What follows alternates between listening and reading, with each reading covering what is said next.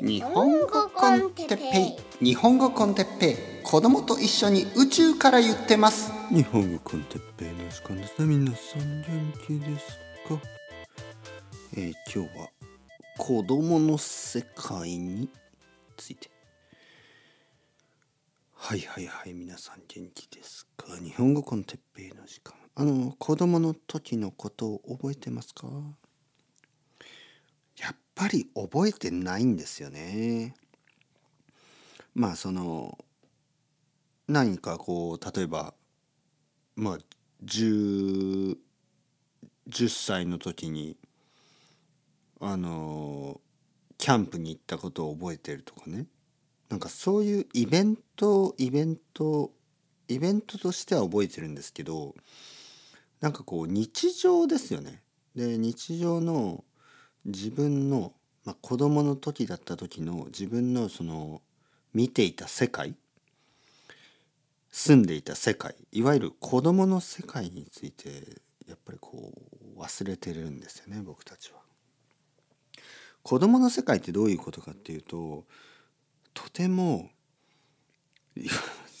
視野が狭いんですまず。そしてあの小さいことを気にしてないんですよ。まあもちろん性格によって違う子供の性格によって違うので全ての子供がそうというわけじゃありませんが例えばこういうことがある。えー、僕の子供があの帰ってきました。ね、まあ僕はあのいつも家にいる。子供がまあ日本だから子供は一人で歩いて帰ってきます学校から。子供が帰ってくる時僕はいつも家にいるんですねもちろん。でまあガチャガチャガチャとまあ僕は鍵を開けときますねもちろんね。で子供が「ただいま」と言って帰ってくる。日本のアニメとか漫画でよくあるでしょ「ただいま」みたいな。で僕は「ああおかえり」え？なんだその帽子は？はい。たら子供が「え？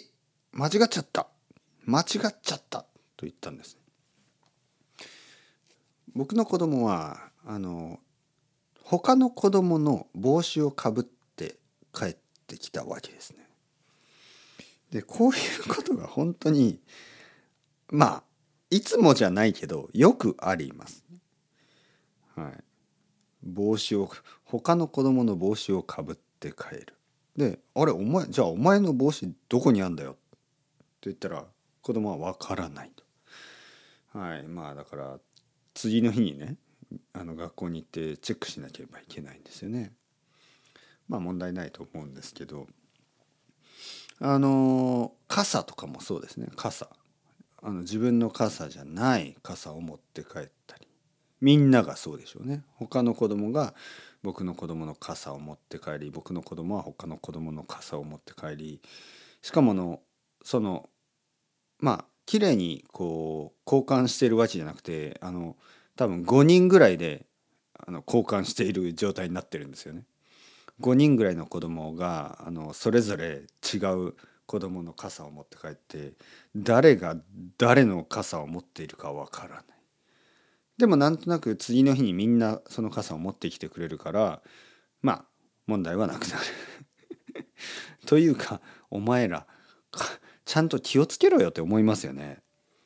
でも気をつけられないんですよね。これが子供ね。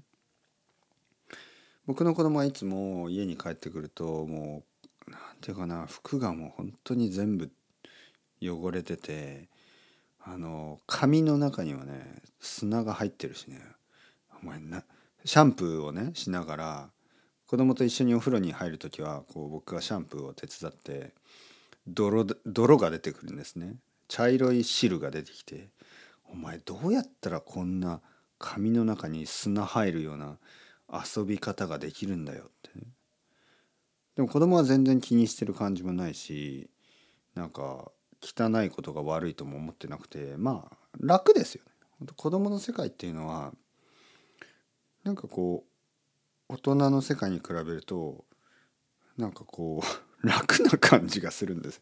でもその楽というのはなぜ楽かというとなんか見えてないんですよね。この汚れとか汚さとかも想像もしないし知らないしね。あと手を洗わなくてそのその手でこう何かを食べてそれが原因でお腹が痛くなるとか想像しないし実際それが原因でお腹が痛くなったり風邪をひいたりしてもその風がどこから来たのかとかお腹の痛さがどこから来たのかとかそういうふうにも考えないんでとにかくああ風邪をひいてしまったまあでも 学校休めるしいっかみたいなもうそういう発想ね。で学校休むでしょ？で学校休んだらもちろんこの1日遅れるわけですよ。その2日休めば2日遅れるし学校で何をやっていたか分からなくなるでしょ？でもそれも気にしてないしとにかくまああのまあある意味ハッピーな人たちですよね。子供というのは。でもそれハッピーと言えますか？はい。わからない。だからハッピー幸せってどういうことかっていうと実はいろいろなことに気が付いてなかったりいろいろなことを知らないようないわゆる無知な状態。でそれは無知っていうのは僕から考えるとねすごくあの不幸な状態だと思うんですよ。知らないことが多い。多すぎる。頭が悪い、ね、これは不幸でしょ。だから僕たちはたくさん勉強したり本を読んだり世界についていろいろ知ろうとするんですけどでも実際は知れば知るほどなんか不幸になってるようなこのパラドックスね。これは永遠のあの問題ですよ、はい、知らない方が良かったの、ね、でも知らないのは不幸でしょ？知った方がいいですよね。でも知ったらもっと不幸になっていく。どういうこと？教育って何？知識とは一体何か？そういうふうに考えざるを得ない。えー、僕の子供もまあもちろんその視野がね少しずつ広がっていってるんですよ。はい、最近はキャラクターの描いたあの服とか着たくないしね。恥ずかしいとか言い始めたし。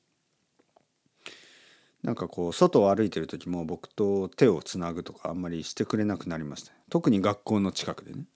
小学校の近くで僕とか奥さんと手をつないだりとか奥さんがまあスペイン人だからね。やっぱりこうキスをしたりするでしょ「行ってらっしゃい」とかね。なんか道でこうキスしたりしたいけど子供はそれは嫌だとかね。恥ずかしいというわけです。いわゆる知恵がついたんですね知恵。知恵というのはまあ少し頭が良くなったということ。まああのまあ小さい時って全然気にしないでしょ？その何も気にしないけど少しずつなんかこう他の人が自分を見ているとか自分のことをどう考えてるとかそういうことを考え始めて恥ずかしくなっていくんですよ。でもそれは幸せですか？はいね